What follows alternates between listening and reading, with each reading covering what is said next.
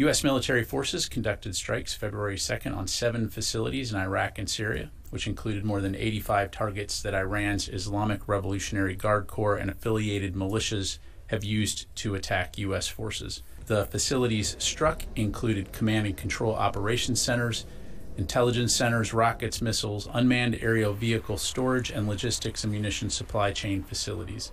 Although we continue to evaluate, we currently assess that we had good effects and that the strikes destroyed or functionally damaged more than 80 targets at the seven facilities. The number of casualties is still being assessed. As Secretary Austin highlighted in his statement, this is the start of our response, and there will be additional actions taken to hold the IRGC and affiliated militias accountable for their attacks on U.S. and coalition forces.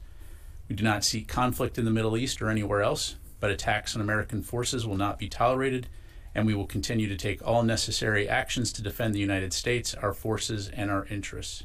On February 3rd, the militaries of the United States and the United Kingdom, with support from Australia, Bahrain, Canada, Denmark, the Netherlands, and New Zealand, conducted additional strikes against military targets in Houthi controlled areas of Yemen. These strikes were intended to further disrupt and degrade Houthi capabilities to conduct their attacks against U.S. and international vessels lawfully transiting the Red Sea.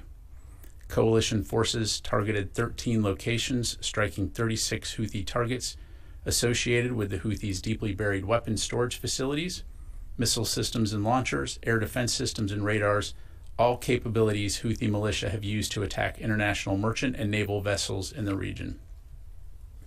As Secretary Austin said, this collective action sends a clear message to the Houthis that they will continue to bear further consequences if they do not end their illegal attacks.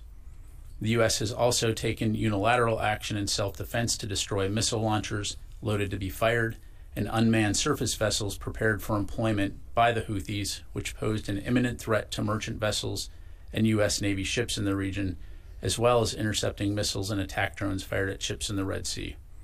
Again, the U.S. does not want escalation, and these strikes are directly in response to the actions by the Iranian backed Houthis. However, we will not hesitate to defend lives and the free flow of commerce in one of the world's most critical waterways.